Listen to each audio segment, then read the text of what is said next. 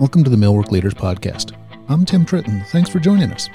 I have conversations with leaders in the wood manufacturing industry. We'll hear their backstories and learn from their experiences.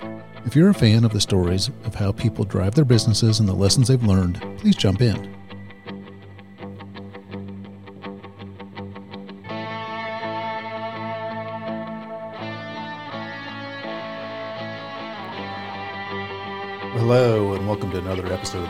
Leaders Podcast. Today I have a co host in the studio, my lovely wife, Molly. Molly, welcome. Thank you. It's good to be here. I thought today we'd try something different. I'd like to have a little Q&A session. We're going to learn a little bit. We're going to discuss, and we're just going to keep it light today. And um, you know, I have several questions that people ask me all the time, and um, we'll turn the tables and let Molly ask me those questions, mm-hmm. and um, we'll see how that goes for us. But we're just going to keep it um, on the lighter side today. Today, I'd like to kind of focus a little bit on automation, um, and really what it means, what it might mean for your shop, your plant, or people that you visit with that have shops or plants. But before that, let's have a little industry news because one of the things that's important to talk about when we're talking about automation and increasing plant capacity and, and thinking about where you want your business to be is understand what the economy is going to do. So I'm always looking for indicators that help us along those lines. Um, I've got an article here from Woodworking Network that cites Roseburg Forest Products announced this month, April 14th, that it plans to invest 700 million over the next 4 years to upgrade and expand its manufacturing operations in southern Oregon. So this is really all relative to MDF production and HDF production, medium density fiberboard and high density fiberboard, which is really often used in cabinet production and other applications. They'll also be making some trim stock, but it's really interesting. You know, these they're going to have the ability um, to produce 175 million square feet per year of three quarter inch board. They'll also be producing exterior 70 million square feet of exterior trim and 90 million square feet of interior molding. This to me speaks of good sign for the economy and confidence in where things are going. I really appreciate that. I also think that it's um, an indicator and maybe a little bit of a shift that we've spoken about in other podcasts as to the idea that domestic production is going to be our path because supply chains have been such a disrupted entity. And so I love all that. Um, and we see it everywhere, right? Right. We see it there's no help at Chick Fil A. well, maybe that's it's one of our favorite haunts. Want my chicken faster than that. yeah, but, but, they actually uh, they do a pretty good job of staffing. But every place is challenged. Absolutely. Yeah. Um, so we're seeing that um, we need to have better staffing. We need to have better tools for our staff to use. We're seeing that we need to have better resources all around. Our supplies are um, not as readily available. One of the things I want to talk about is automation. Um, and I've got some definitions here, okay? Automation goes way back because many people think about automation as being this, they think of robots and highly mechanized systems to get things produced in the plants, much like an automotive assembly line. And that's the roots of it in some regards, but actually it dates way back. The Greeks used automation, um, and they've used it to make complex mechanical devices that have existed in Hellenistic Greece, including the only surviving example of the earliest known analog computer. So it goes way, way, way back. Yeah. There was a golden age of automation from 1860 to 1910 known as the Golden Age of Automata. In Paris, many small family businesses, companies of automata manufact- makers flourished. These rare and expensive fresh automata continued to attract collectors from around the world. There's lots of technologies to choose from. There's even a type of automation named after Detroit. Detroit automation consists of moving parts from one machine to another while automatic adjustments are made to the positioning of tools that shape them. For example, when a block of wood goes into one end of a machine and a finished wooden doll comes out the other end of a machine. That's a type of Detroit automation. Okay? Okay. So, so lots of ways to think about this. So, what I would like to paint is the picture that it can be for everybody, and automation is scalable. It can be within our household, be within a woodworking shop. Mm-hmm. But I think the key is to understand where you should go with it. The second key to helping understand where you go with it is what your labor force looks like. And that's the second challenge we have in today's business environment, right? Yes. So let's think about this for a minute. What are the ages of people coming into the workforce? These people that were born generally from what 1980 to 2000 that's our workforce generation now 26 to 42 ish mm-hmm. whatever i'm not really doing the math in my head but i'm guessing close. i think i'm close but uh, the, these are millennials so millennials are now the largest generation in our workforce businesses are being forced to adapt their antiquated processes to account for the millennials coming in the workforce. And why are we call these processes antiquated? Call them antiquated because, not because they're bad processes. Say a table saw isn't a bad process, but it's antiquated because there are better processes and processes that also align with our workforce. That's what makes them antiquated. So, millennials were raised in a generation. We had the conversation today at mom and dad's house about mm-hmm. our kids who range from 20s all the way down to our youngest. Yes. 10. Got a wide range. yeah. They don't have any concept of life without a computer. That's exactly right. Yeah. Mm-hmm. So they're centered around a computer. Yeah. And you and I know what it's like not to have a computer. exactly. Yeah, right. and without a cell phone. Um, but we need to understand that it's not only because they're centered around the computer that it's important that we look at our processes different, but it's also because they are thinking about things differently. So they will think computer out towards a machine. Mm-hmm they're thinking of automation. So it's not a mechanical type of automation where a piece of wood goes in a mechanical machine and comes out the other end finished. It's more of a, a computer front end first gen- generation automation. So they're going to be more willing to understand the tech savvy pieces that make all this automation work. For sure. Consequently, they're going to want to work if we give them the right tools, right? Absolutely. Yeah. Yes. Yep. So I think that what I see, businesses more and more have to adapt. Yes, to that generation. Exactly. Mm-hmm. So we want to make sure that we're catering to the workforce that we have. We're making this best use of all the skills we ha- have, and we keep those workers because whether we're talking a skilled set of hands that can carve a, a beautiful piece of turned molding or carved molding, or a skilled set of hands that knows how to make the computer do just what you need it to do uh-huh. To drive a CNC machine or manage data in terms of workflow, order processing, all these things. Um, we need to be able to keep those people after we get them trained because it's hugely expensive and we don't have a disposable labor pool anymore. We can't change one for the next. So once right. we get somebody and we attract them, we have to keep them and pay them well yes. and make the work environment such that they want to be there. Yep. That's half the battle. Yeah, it's probably more than half, right? exactly. Yeah, exactly. Now that I'm off my soapbox. Yeah, it took you a while. Gee whiz. I, um, I'm going to turn the floor over to Molly. Um, she, we've got a list of questions that people have asked, and she's going to read them to me, and um, I'm going to react to them. We'll see how this goes. All right. This is uh, the first one. I own a small shop. Automation isn't for us. We can't afford it. What would you recommend that they how they handle that? So just like we talked, right? I'd yep. say automation is scalable It can be for small, it can be for large, but everybody needs to look at how they can improve their processes, and that's what we're talking about with automation.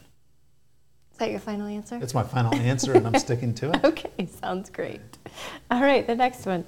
Where do I start when considering upgrading my shop from table saw panel processing techniques? So, generally, most people will immediately jump to what they call a nested table CNC machine. Uh-huh. So, that's going to handle your cutting and dr- all the drilling that has to happen for, and, and we're probably talking relative to um, cabinet production, but it could be any type of plywood or panel processing, closets, all these things. Generally, we talk about a CNC machine is the next step. But I would say a larger conversation is in order first. Let's understand where you want to be, where your business is going, mm-hmm. and why. So I always want to back up a little bit before I directly answer that question. Absolutely. So the simple answer is, hey, I'll sell you it's CNC. right? But it's but, just get down to it. Yeah, right. Um, but no, I'd really, I really would appreciate to know where you want to go because there are other steps in between. But I think generally the way people think is that you know a CNC is probably next for them. And if you haven't caught on to that point, you probably should because there, we have as many shops that have you know one, two, three men shops that have CNC in their production as we do massive plants. Okay. All right. I have a limited budget. What's the most bang for my buck with machinery? Again, it's a bigger conversation. There's there's cost, and then there's the there's there's the direct price of the machine, right? And then there's the cost of the machine and you know a machine really needs to earn for you so that's where you're going to see the most bang for your buck if it's earning you money right, right. so mm-hmm. it's not just a fixed dollar sum mm-hmm. that's going to give you bang for your buck and it's not the same equation for any shop every shop is going to have a different bang for their buck based on the way they want to produce and where they need to go next their labor force there's lots of questions so again i'm always going to want to start let's look at your business. Let's make sure that you understand your business, where you're making money, where you're losing money, and where do you want to be. What's your goal? Yeah, exactly. Mm-hmm. What are your goals? Yeah. Um, and then we'll work you into a solution that mm-hmm. fits your needs. But it's also hard to say that um, any gear that's um, technology driven um, would be a bad investment. Mm-hmm. The CNC is a fantastic investment. Finish lines are a fantastic investment. Sanding, um, any material handling solution is going to be a fantastic investment, and it, that all goes back to um, the millennial workforce that we have. We've got to preserve and care for those people. Yes, that's right. What's required to make the transition my shop to the next level of production? Again, it's it's a bigger picture question, but mm-hmm. um, you know, I think this question came about as a result of, you know, I'm already CNC centered, but I'm struggling to kind of ramp up from that, you know, kind of shop that we're doing of, you know, maybe a kitchen a week or something, and and how do we how do we handle that, and how do we grow, and how do we systematically continue to see growth and manage it? Um, and my answer to that is understand your business first. One, we need to set goals. We need to align those with what your desires are, because if your goals can, if they don't align, you're not going to succeed in them. In other words, if you're not going where you want to go, then if you have a goal that's random, just because your neighbor has that same goal doesn't mean it's going to work for you. So we understand that. I want you to understand where your business makes money. I keep saying that. Do the back end data analysis too. When you finish a job, look at it. Do the time study. So if you're not tracking labor through your shop, you should need to be doing that. If you're not really tracking the materials that comes through the shop, you need to be doing that as well. Yes. I think people often are surprised when they when they actually look at the data after they've built jobs that's going to be the key to the next step is growing is to understand where you want to make where you want to make money and what does make you money. Sometimes those are different things. Uh huh. That's right. So if you can move that forward, you're in much better shape with a plan that'll allow you to see that growth. And then the final thing is once you understand that and you developed a plan to get there, you really need to spend the time on the processes before you even cut the first board. It needs to be the organized office. Mm-hmm. It needs to be all the engineering in the front end, the drafting, all the order purchasing data that's in place. And, and many shops are thinking, oh, yawn, Tim, stop. I know this, right? it, and, and, right. and, and, but I'll push back a little bit because um, I'll say this. I've run shops that weren't well managed that way. My shop wasn't as well managed that way because I love to be on the shop floor. So recognize your strengths and your weaknesses. And I also have seen shops that are large operations that are fairly chaotic in the way they oh, manage sure. manage their purchasing and their production. Mm-hmm. So I would just say that it can always be improved, and that's where you're going to be able to take the next step. Is when you clean it up before you move forward. Don't buy the next piece of gear expecting that to make the leap for you. Mm-hmm. It'll help, but it'll be a disaster without the front end management. Yep, that's exactly right.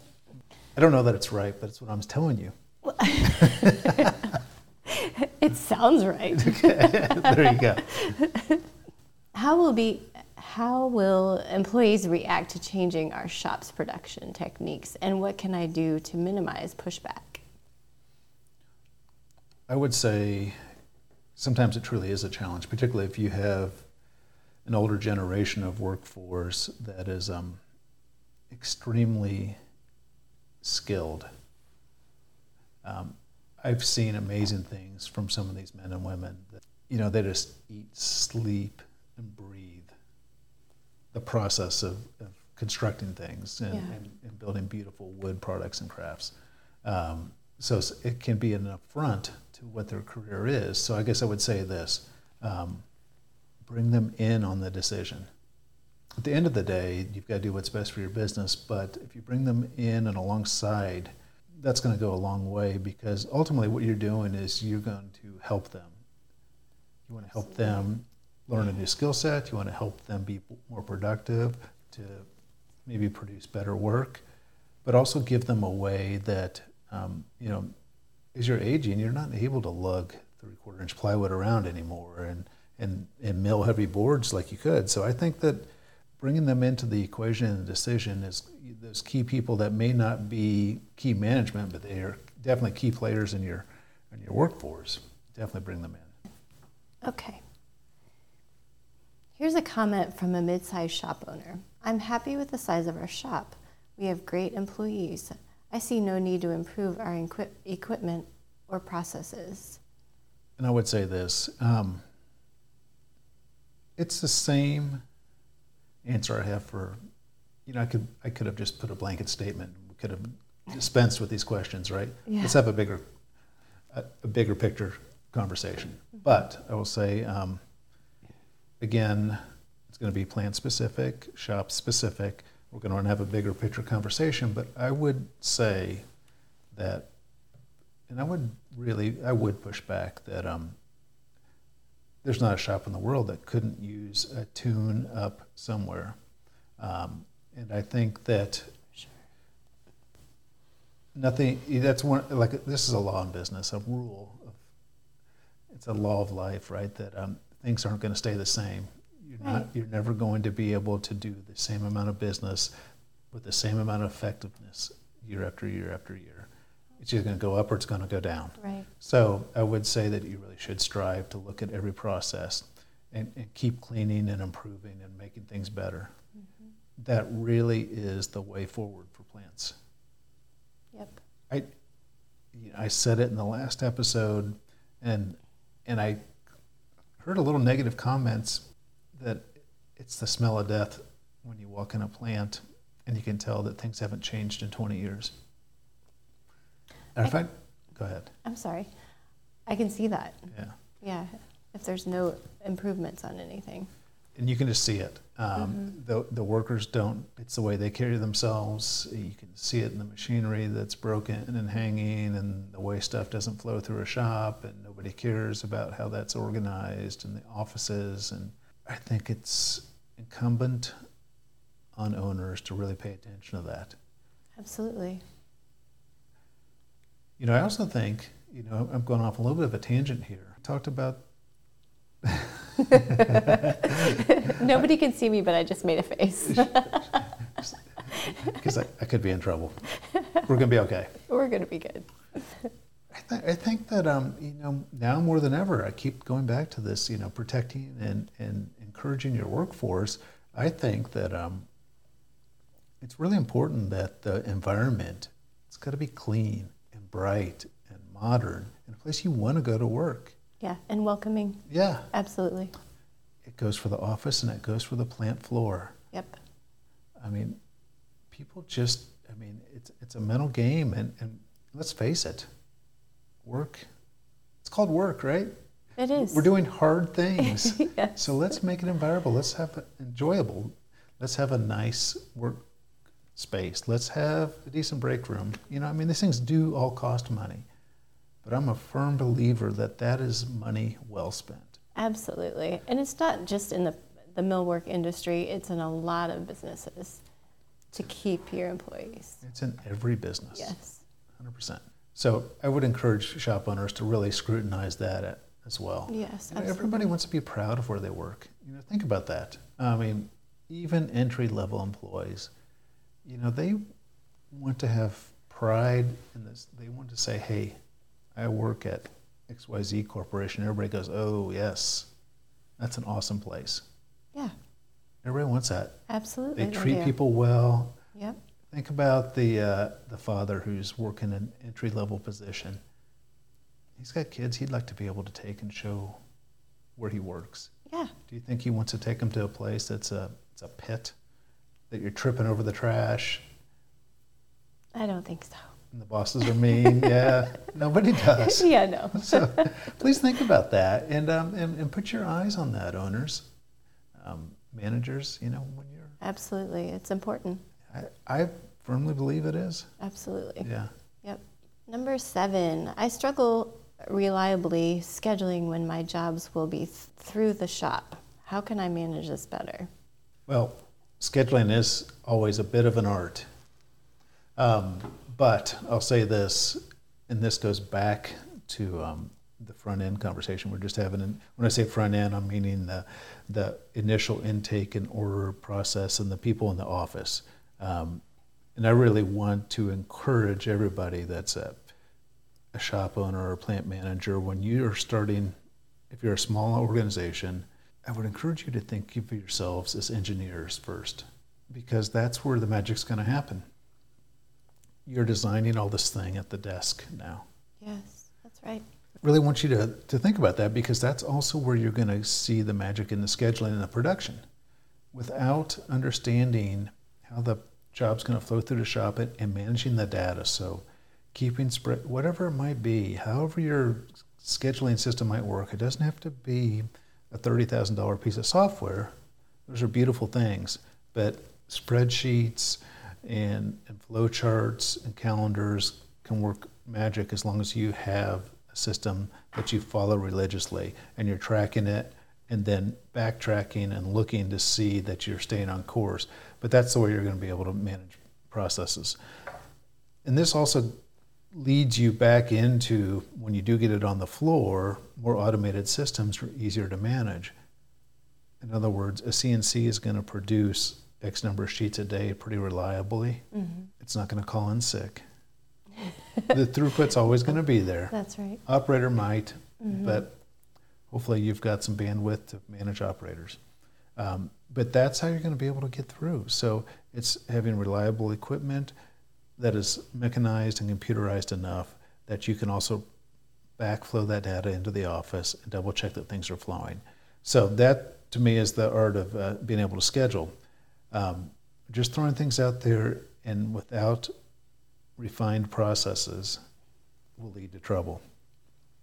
So even if you don't have, say, sophisticated equipment, you can still schedule and manage effectively um, by breaking things down into tasks that are manageable, knowable, timable bites that are realistic. Don't throw a 40 cabinet job out on your shop floor and expect it to come through in one day because you're behind schedule. Right? Good luck with that.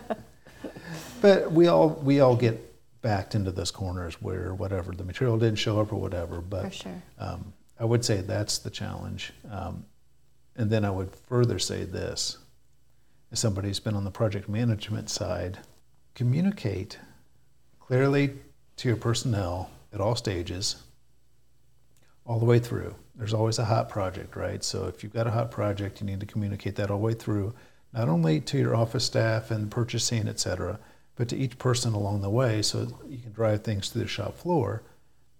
And then finally, communicate whatever scheduling you have right away. Don't wait. Don't delay. Don't hope that's going to get better to your customer Yep. because it never gets better, right?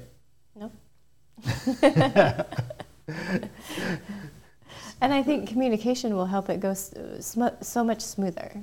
Absolutely does. So it's very important. Absolutely. So there's my tips. Um, seems simple. I don't know that everybody really does it. No. It's not been my experience. But really, No. clean, good data management is the key to all of this. Got any questions? I thought you were going to ask me some. I am. Are you done asking me? I am. You only had seven. Okay. All right. That's plenty because Okay. nobody wants to hear me talk. That's not true. It is. um, so yeah, I guess what I'm curious about, it probably will be a little tricky for you to answer, but I, what I want to touch on to, to conclude is when I owned a shop, Mm-hmm. It was stressful. Yes. It was stressful for our family. Yes. It was stressful on our marriage. And I couldn't have done it without you. Thank you for saying that.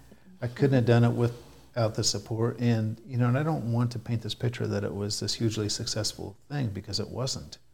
Um, I learned a ton. I made all of the mistakes. I had some successes. Um, and that's part of the reason that I started the podcast is because I wanted to help encourage people to find ways to make their businesses successful without undue stress. Mm-hmm. And the information's out there, and I can help find that for you. But relative to being successful, you have to have a good partner, whether it's your wife, your partner, your best friend, your business partner.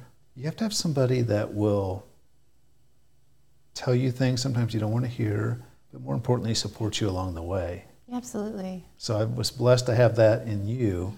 Thank but, you. know, so I guess the toll that it takes, um, I don't know, do you have any thoughts about that? And um, what, what did that look like and feel like from your side when I was working a gazillion hours and always stressed about things? Um, it was hard to work through at first, but I knew that um, it was going to pass eventually. And I didn't, I mean, I knew that you, you wanted to do it and you wanted to be able to see if that was your calling. And, um, and I was totally behind you on it. But on my side of it, it was, it was stressful. It, it hurt me more to see you stressed. It didn't stress me out too. When you would come home, it was really, I knew you were stressed. That, that hurt my heart, you know, because I, I wanted to make it better for you, but I didn't know how. Because, like, I can't build cabinets, I don't know anything about them. Well, let me say this oh, you did help oh, thanks. because you, you, you won, number one, you supported me. And secondly, you made our home a place that I could come home to. You were managing all the things that I wasn't managing at home. So that's what I'd say. This is the message. You've touched on it beautifully is that just being there and supporting is really all that's necessary. So Definitely. spouses, partners, friends, colleagues, Yeah. all the above. Know people that are um, struggling with their businesses or not even struggling but highly successful with their businesses it's a stressful endeavor endeavor. So that's all you really need to do is just give them a little support right? And uh, Yeah. it goes a long way. I can i speak from experience that um, it- it's necessary. And that's actually the secret to being successful is having the support that you need. Yeah, and sometimes it may not be the most positive support, but it's you know it's it's support. You know, sometimes you just have to tell your partner, mm, I don't. You may want to look at that in, in a different aspect or whatever. You know, positive. I don't know feedback or what am I trying to say? I don't know. No, I get it. Yeah, I I think I think that's exactly right. So, I mean, it doesn't mean that you say or honor bad decisions, right? Right. Yeah. Exactly. It means you may gently have to say, "Hey, dumb butt," if that's what's called for. But no, Okay. you, you, yeah, you do have to. You, I mean, you definitely. It, it's not licensed to just make bad decisions, but it is. right. um, license to get support when you say, "Oh man, I really screwed that up." Yeah. That's where the support helps, right? Right. So, everyone out there that's listening, if you know a business owner, come alongside them and give them support because that's what they may need right now. Yep. And celebrate the wins, right? Absolutely. You know, I mean, you know, honestly, and I, I think that um, well, I can only speak to what I know, and it's it's largely millwork centric. Um, it's a challenging business, but there's a lot of success out there. So Absolutely. hear this hear that um, it is possible to make a really nice living in this business hmm Absolutely, it is. i absolutely know it is. I, I think there's, um, there's some sentiment sometimes that it's not always the case. So i think that's really kind of where i want to land because i think that, that feels positive to me. Um, I, Yeah. just, I want it to be this way and i want it to, i want people to be encouraged that they can make it work. There's resources out there. Hey reach out to me. I'll connect you Absolutely. yeah, Yep. and, and it's Good it's stuff. it's not just about you know it's not about selling gear for me. It's it's it's about encouraging and moving people forward. Yep. So hey, Hey, I've got some questions that are uh, that are fun, right? Yeah. Um, you do? yeah, absolutely. You didn't prepare me for these. I, di- I didn't. If you had listened to my podcast, you may have heard me ask them before. oh, yes, I probably have. Yeah, what kind of food makes you happy? Oh, gosh. Sweetie, you know this is a long list. Pick one. uh, pizza. Mm. Yeah, right on. Tim makes his own crust, y'all. It's awesome. We, we have become pizza snobs in our Yeah. house. Yeah, Oh, for sure. absolutely love that. Yeah. What else do you do to stay busy? Um, right now, I'm substitute teaching. Yeah. Yes. And I'm raising, we're raising a 10 year old. and, and also, he's playing baseball. Yeah, we were just lamenting about this. Uh, the baseball is, um, it takes a lot. it does, but it's great. Oh, it's great. Yeah, I'm not complaining, but uh, sometimes the, the schedules get a little wonky and crazy. Absolutely. Yeah, for sure. That's So, what yeah, happens when you have kids, babe. right, exactly. but I'm thankful you're able to be home because I travel so much to uh, to chase him around and give him all the things he needs. That's what keeps me busy. There's your answer. exactly. That's what keeps you busy. All right. Hey, I appreciate your time. It was great to be here. Yeah. Great to be with you. It was fun, and It was um, fun. uh, hopefully the listeners have found this entertaining. I not, hope so. not too insane. We worked really hard. Yeah, exactly. It, and as I, we compile more lists of questions and things, I hope to be able to do this again. But I thought it'd be a nice little experiment to uh, expand on some things that have been on my heart for a little bit. Um, and so, with that, I'm going to sign off. Do you know what they say? Yes. Work hard, be kind, and take care of mommy. Amen. Cheers, guys. Have a good one.